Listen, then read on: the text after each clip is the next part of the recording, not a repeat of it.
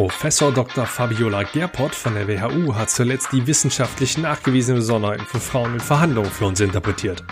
Da ich jedoch zu den Menschen zähle, die nicht automatisch alles glauben, nur weil es Studien gibt, die irgendwas irgendwann mal nachgewiesen haben, oder es schlaue Leute oder gute Marketing-Experten in Büchern niedergeschrieben haben, stelle ich die Fragen gerne an einige Betroffene höchstpersönlich. Drei Fragen, sieben Frauen und die Antworten hörst du jetzt im PRM Podcast Besser verhandeln.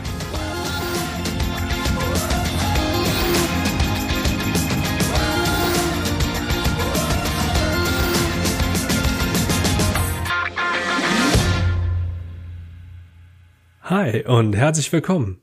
Ich bin Andreas Schrader und in diesem Podcast bekommst du wertvolle Tipps für deine Verhandlung. Dabei spielt es erstmal nur eine untergeordnete Rolle, ob du in Sales- oder Einkaufssituationen, bei Budget oder anderen Verhandlungen um Ressourcen, wenn du mit Investoren über Invests, mit Vorgesetzten oder Mitarbeitern Gehalt verhandelst oder dir im privaten Umfeld eine größere Anschaffung leisten möchtest. Die Tipps helfen. Für mich als Mann kann es riskant sein, sich offen mit der Gender-Thematik auseinanderzusetzen. Da ich auch online sehr aktiv bin und dass geschriebene Wörter gerade dort sehr schnell anders interpretiert werden, als sie ursprünglich gemeint waren, macht diese Thematik noch ein wenig bekannter.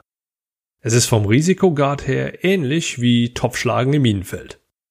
Nichtsdestotrotz nehme ich mich der Gender-Thematik an, denn es ist in meinen Augen einfach viel zu wichtig, um es unter den Tisch zu kehren. Diese Vorgehensweise ist übrigens auch eins der Learnings, welche du schon jetzt für deine Verhandlung mitnehmen kannst. Gerade komplizierte oder unbequeme Themen sollten direkt, also zu Beginn einer Verhandlung, angesprochen werden. George Kohlrieser spricht in seinem Buch Hostage at the Table, zu Deutsch Gefangen am runden Tisch, von Put the Fish on the Table. Das ist eine Vorgehensweise, die ich dir sehr ans Herz legen kann. Doch zurück zum eigentlichen Schwerpunkt dieser Episode. In der vorherigen Episode hat Professor Dr. Fabiola Gerpott von der WHO ihre Interpretation der aktuellen wissenschaftlichen Erkenntnisse zu den Unterschieden zwischen Männlein und Weiblein in Verhandlungen mit uns geteilt. Zum einen zeigte sie sehr deutlich auf, dass Programme, die speziell für Frauen aufgesetzt werden, nicht den gewünschten Mehrwert liefern, der vielleicht dahinter vermutet werden könnte. Dennoch, und das zeigt auch meine Praxiserfahrung, steigt die Nachfrage nach Gender-Focused Programs gefühlt ins Unermessliche. Zum anderen machte sie allerdings auch deutlich, wo die Stärken von Frauen in Verhandlungen liegen, zumindest in den Augen der Wissenschaft. Dass ich gerne provokante Thesen in den Raum stelle oder auch gerne mal einfach aus Spaß an der Freude eine Kontraposition einnehme, ist ebenso wenig neu wie die Tatsache, dass ich gerne wissenschaftliche Erkenntnisse in Frage stelle.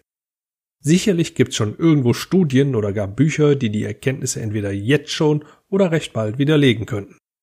Da ich jedoch nicht zu der Kategorie ich lese jede Studie zu einem Thema, sondern eher unter ich frag die Betroffenen dann doch lieber selbst gehöre, ist das der Weg, den ich auch hier einschlage. Bisher konnte ich zum Glück auch schon viele Erfahrungen in sogenannten gemischten Teams und mit gemischten Teams in Verhandlungen sammeln. Was ich jedoch nicht vorweisen kann, sind Erfahrungswerte als Frau in einer Verhandlung. Deshalb habe ich ein paar Damen aus meinem Netzwerk um eine kleine Hilfe gebeten. Die Selbstständigen Vanessa Nord, Jennifer Roch und Ute Gütschow sowie Stephanie Aspe, die aktuell Senior Professional In-House Consultant bei Hayes ist, Julia Steiner, die Director Strategy und Innovation Management der Evers GmbH ist, Stephanie Kunzelnick in ihrer Funktion als Boardmember von Anpfiff ins Leben sowie Linda Saalbach, Senior Sales Manager vom FC St. Pauli, haben kurzfristig die Chance ergriffen und werden hier gleich zu Wort kommen. Kurze Info für euch. Die jeweiligen Begrüßungen, Danksagungen, Verabschiedungen und was sonst noch alles mit eingesprochen wurden, habe ich weggelassen. Ich versichere dir jedoch, dass es keiner der Damen an Höflichkeit oder ähnlichem fehlt. Um auch direkte Learnings für dich abzuleiten, habe ich die Fragen, die übrigens alle Frauen, die ich angefragt habe, bereits im Vorfeld gestellt bekommen haben, bewusst plakativ dargestellt. Meine erste Frage lautet, was machen Frauen besser als Männer in Verhandlungen? Ich starte mit Vanessa. Frauen betrachten meiner Meinung nach immer beide Seiten. Also sie schauen, was ist für mich von Vorteil, aber auch, was ist für mein Gegenüber von Vorteil. Es geht also nicht darum, allein, dass ich als Frau am besten wegkomme oder ich als Unternehmen am besten wegkomme und als Gewinner aus der Verhandlung rausgehe, sondern ich glaube, dass Frauen eher auch denken, dass es für beide Seiten ein gutes Ergebnis haben muss und beide Seiten eben zufrieden aus der Verhandlung rausgehen sollen. Zumindest ist es bei mir so. Und ich mag auch den Gedanken sehr, dass eben immer genug für alle da ist und wir auch beide positiv gestimmt aus einer Verhandlung rausgehen können. Und auch in Bezug auf, okay, was will ich denn erreichen mit der Verhandlung, finde ich es immer ganz wichtig, sich zu überlegen, wenn beide eine positive Stimmung haben nach einer Verhandlung, nach einer Vertragsverhandlung oder nach einer Gehaltsverhandlung, wie auch immer, ist es ja für die gemeinsame Zusammenarbeit in der Zukunft viel besser. Also sich zu überlegen, okay, wenn einer schon als Verlierer aus einer Verhandlung rausgeht, ist ja da die Zusammenarbeit irgendwie schon unnötig negativ behaftet. Jennifer? Ich glaube, dass Frauen besser in der Lage sind, das Gesamtgeschehen einzuordnen. Dadurch, dass Frauen häufig empathischer sind als Männer, sind sie sehr viel besser in der Lage, Schwingungen aufzunehmen und hier auch auf subtile Zwischentöne sehr, sehr viel differenzierter reagieren zu können. Utes Antwort lautet? Ich würde jetzt normalerweise sagen, dass Männer mehr auf einem Ego-Trip sind, zu viel Ego da reinbringen in solche Verhandlungspositionen.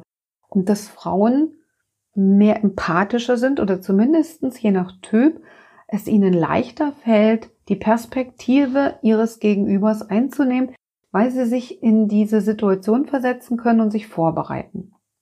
Im Grunde möchte ich sagen, dass ich diese Frage, so wie sie da steht, eigentlich für mich persönlich gar nicht passend finde.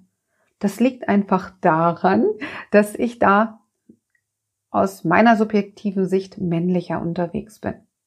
Und das wiederum ist begründet in meiner Vergangenheit. Ich bin schon als Schwester von drei Brüdern aufgewachsen. Da musste ich mich schon als Kind gegen die männliche Welt durchsetzen und war auch später in meinem Berufsweg immer so geprägt, dass ich also immer mich in Männerdomänen bewegt habe und sehr, sehr schnell gelernt habe, mich da durchzuboxen und durchzusetzen.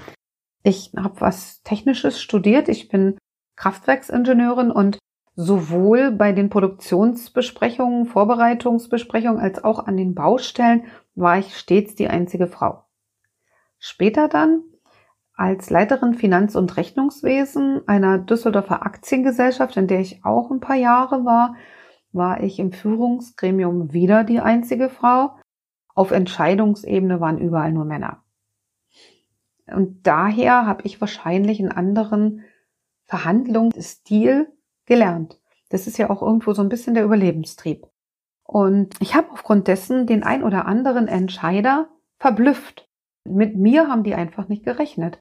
Ich gebe mal ein Beispiel. Als ich also als Leiterin Finanz- und Rechnungswesen unterwegs war, habe ich immer wieder Projekte angeboten, die ich selber als notwendig erachtet habe, im Vorfeld ausgearbeitet habe mit Kosten-Nutzen-Rechnung und die Recherche und den Wettbewerbsvergleich äh, und all das schon vorbereitet habe und bin dann in dieser Position, der ich mir absolut bewusst war, zum Chef. Und habe dem Chef dann das Ganze vorgestellt. Und ich habe dann dieses Projekt vorgeschlagen und habe aber von vornherein gesagt, ich erwarte die und die Einsparung und wenn wir das jetzt machen, dann bekomme ich von dieser Einsparung 15 Prozent. Und da war mein Chef natürlich entsprechend verblüfft. Er hat sich dann darauf eingelassen, ich habe das Ganze durchgezogen. Jetzt nehmen wir mal das eine Projekt unter mehreren. Einführung eines digitalen Dokumentenmanagementsystems.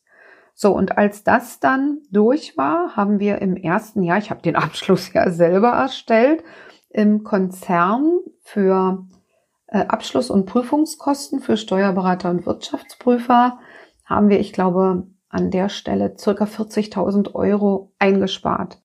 Und bin dann wieder zum Chef hin und habe dann einfach mein Geld eingefordert. Das hat funktioniert. Steffi Aspe sagt, ich denke, dass wenn wir von Menschen sprechen, die sich mit dem Thema Verhandlungen auskennen bzw. ausgebildet sind, wie unsere Vertriebskollegen hier bei Hayes, dann gibt es keine Unterschiede zwischen Männlein und Weiblein. Es ist einfach ein wichtiger Bestandteil ihres Jobs zu verhandeln, Gehälter, Preise etc. Und da denke ich, kommen beide auf das gleiche Ergebnis. Macht man natürlich ähm, ja die allgemeine Gender-Schublade auf, dann gibt es natürlich Punkte, auf die man eingehen könnte. Zum Beispiel, dass Frauen ähm, empathischer sind und so den Gegenüber bei Verhandlungen besser abholen. Oder auch, dass sie einfach ein wenig charmanter sind in der Verhandlung und so vielleicht ähm, besser zum Ziel kommen. Das wären so die Punkte, die mir spontan einfallen. Julia überrascht mit. Was deine ersten ähm, zwei Fragen angeht, was machen Frauen besser, welche Fehler machen Frauen, äh, machen Männer mit mir in Verhandlungen, da kann ich ehrlich gesagt gar nicht spezifisch drauf antworten weil sich das bei mir in meiner Erfahrung nicht auf ein Geschlecht fokussiert, ob das jetzt Männer sind oder Frauen, die manche Sachen besser machen oder die Fehler machen, ist für mich nicht dem Geschlecht zuzuordnen. Steffi Kunzelnick sagt, ich habe tatsächlich etwas überlegen müssen, als du mir die Frage gestellt hast, was machen Frauen besser als Männer in Verhandlungen. Nach all den Jahren in den unterschiedlichsten Bereichen und mit den unterschiedlichsten ähm, Anlässen zur Verhandlung ist für mich eigentlich die Aussage und auch die Erkenntnis, dass es nur einen Verhandlungspartner gibt.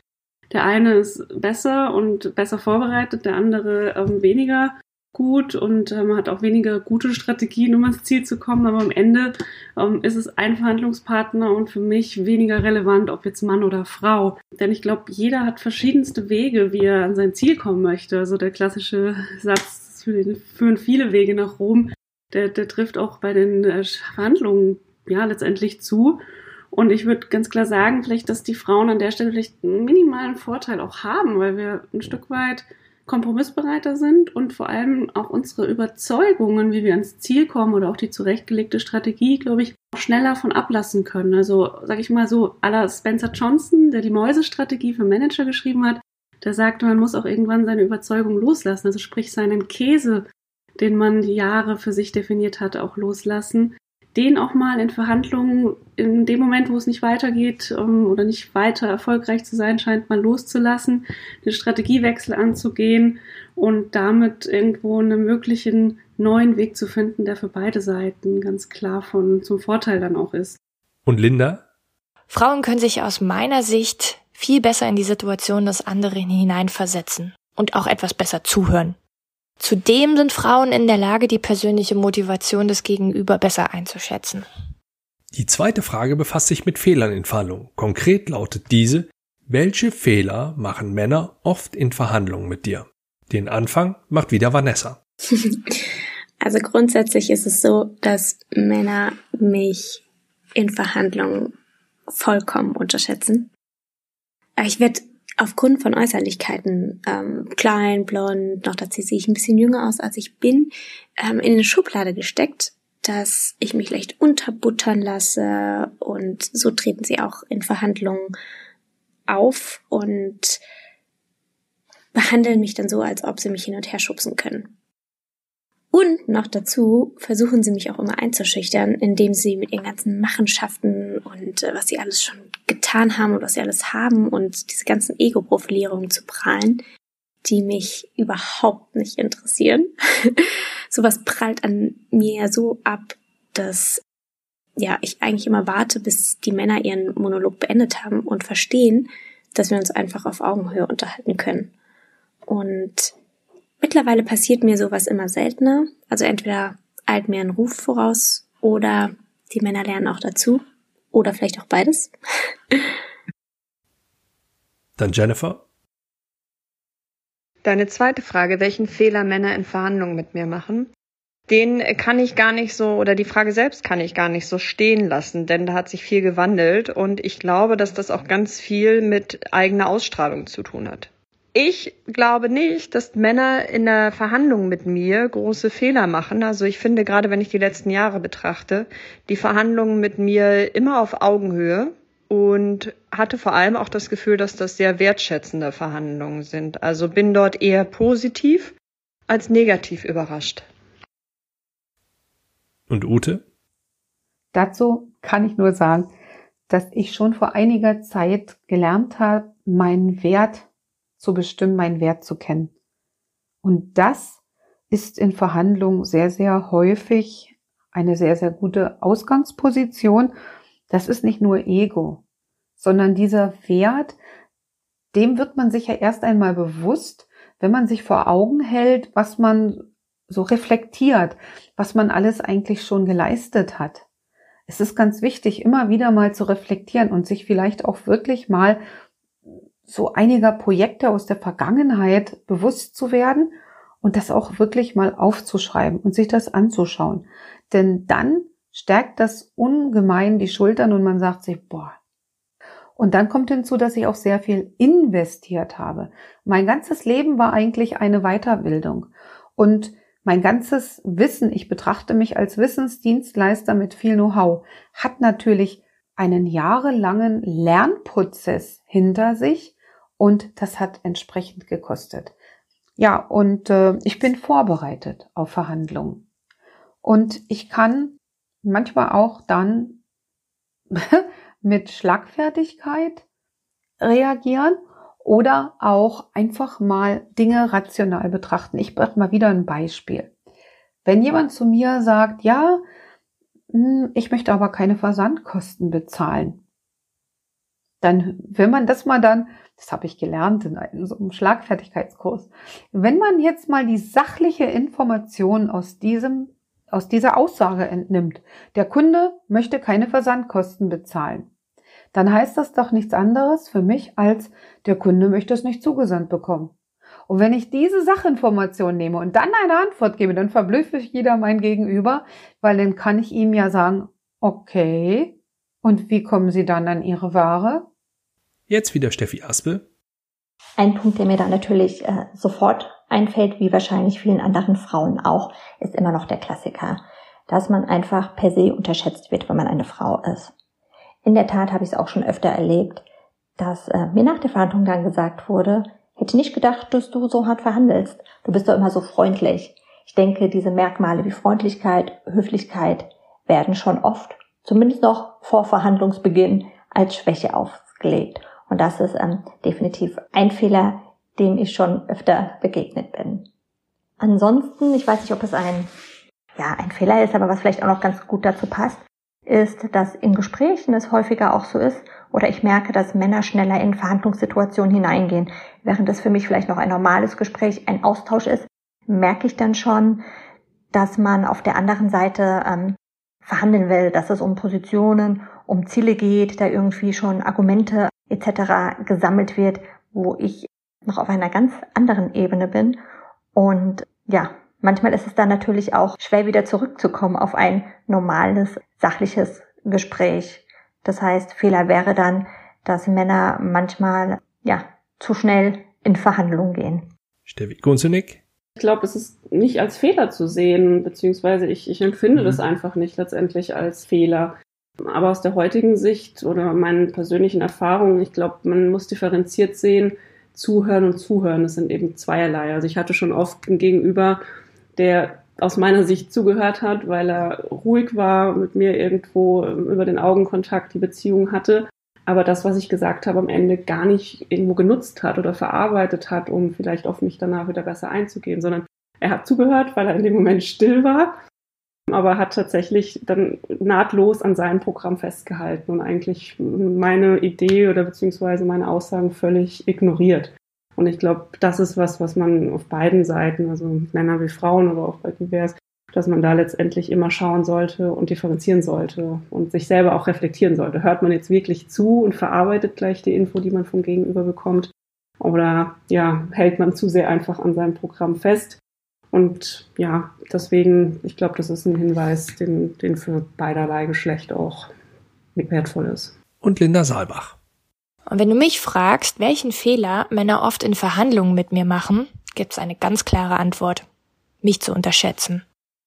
Und da Long Life Learning mehr als nur ein Modewort ist, lautet meine letzte Frage, was könnten Frauen von Männern in Verhandlungen lernen? Also Vanessa, was sagst du dazu? Mein absoluter Geheimtipp ist sowohl für Frauen wie auch für Männer interessant. Und zwar ist für mich absolut essentiell in Gesprächen, in kniffligen Situationen, in Verhandlungen, wo auch immer, die Stille einfach mal auszuhalten und sich in dieser Stille dann auch zu entspannen. Das ist echt nicht leicht. Und ich habe auch nicht gesagt, dass mein Tipp einfach ist. Also da gilt es echt, sich einfach auch drin zu üben. Und ich finde, diese Stille auszuhalten hat halt einfach ganz viel damit zu tun, dass ich meinen eigenen Standpunkt kenne und auch meinen Wert genau kenne. Und ich muss mich einfach weder unter diesem Wert verkaufen, noch muss ich meinen Wert speziell rechtfertigen. Und einfach diese Stille dann auszuhalten und den anderen reden zu lassen oder den anderen argumentieren zu lassen. Das ist, glaube ich, so ein ganz guter Tipp für viele Lebenslagen.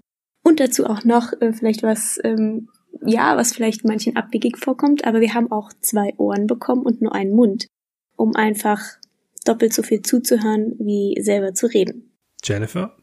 Ich glaube, dass äh, viele Frauen sich von einem ersten Nein zu schnell aufhalten lassen und dann hier aufgeben.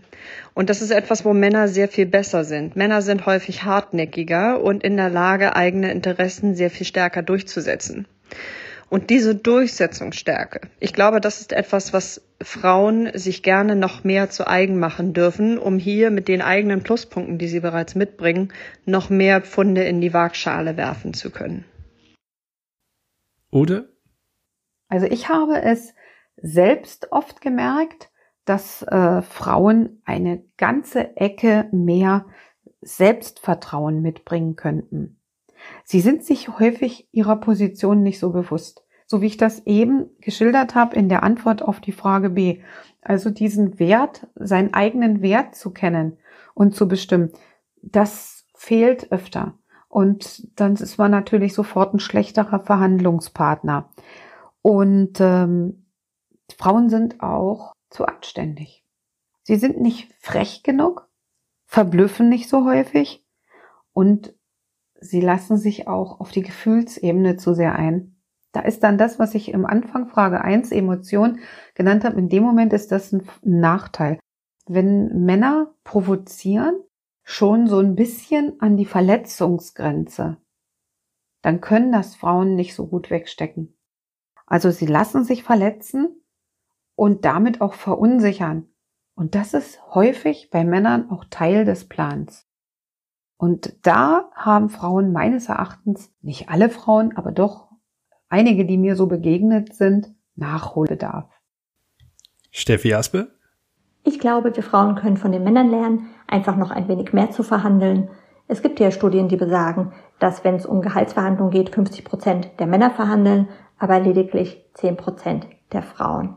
Und da sollten wir einfach mehr dem Motto nachkommen, du bekommst nicht das, was du verdienst, sondern du bekommst, was du verhandelst. Als letzter Punkt fällt mir natürlich noch ein, das Thema Selbstbewusstsein. Ich denke, hier können wir Frauen auch noch einiges uns bei den Männern abschauen. Man muss ja nicht gleich zum Hai werden, aber ich denke, viele Frauen haben hier gegenüber den Männern einfach noch Potenzial, sich zu entwickeln. Und ja, da gehöre ich definitiv auch dazu. Julia?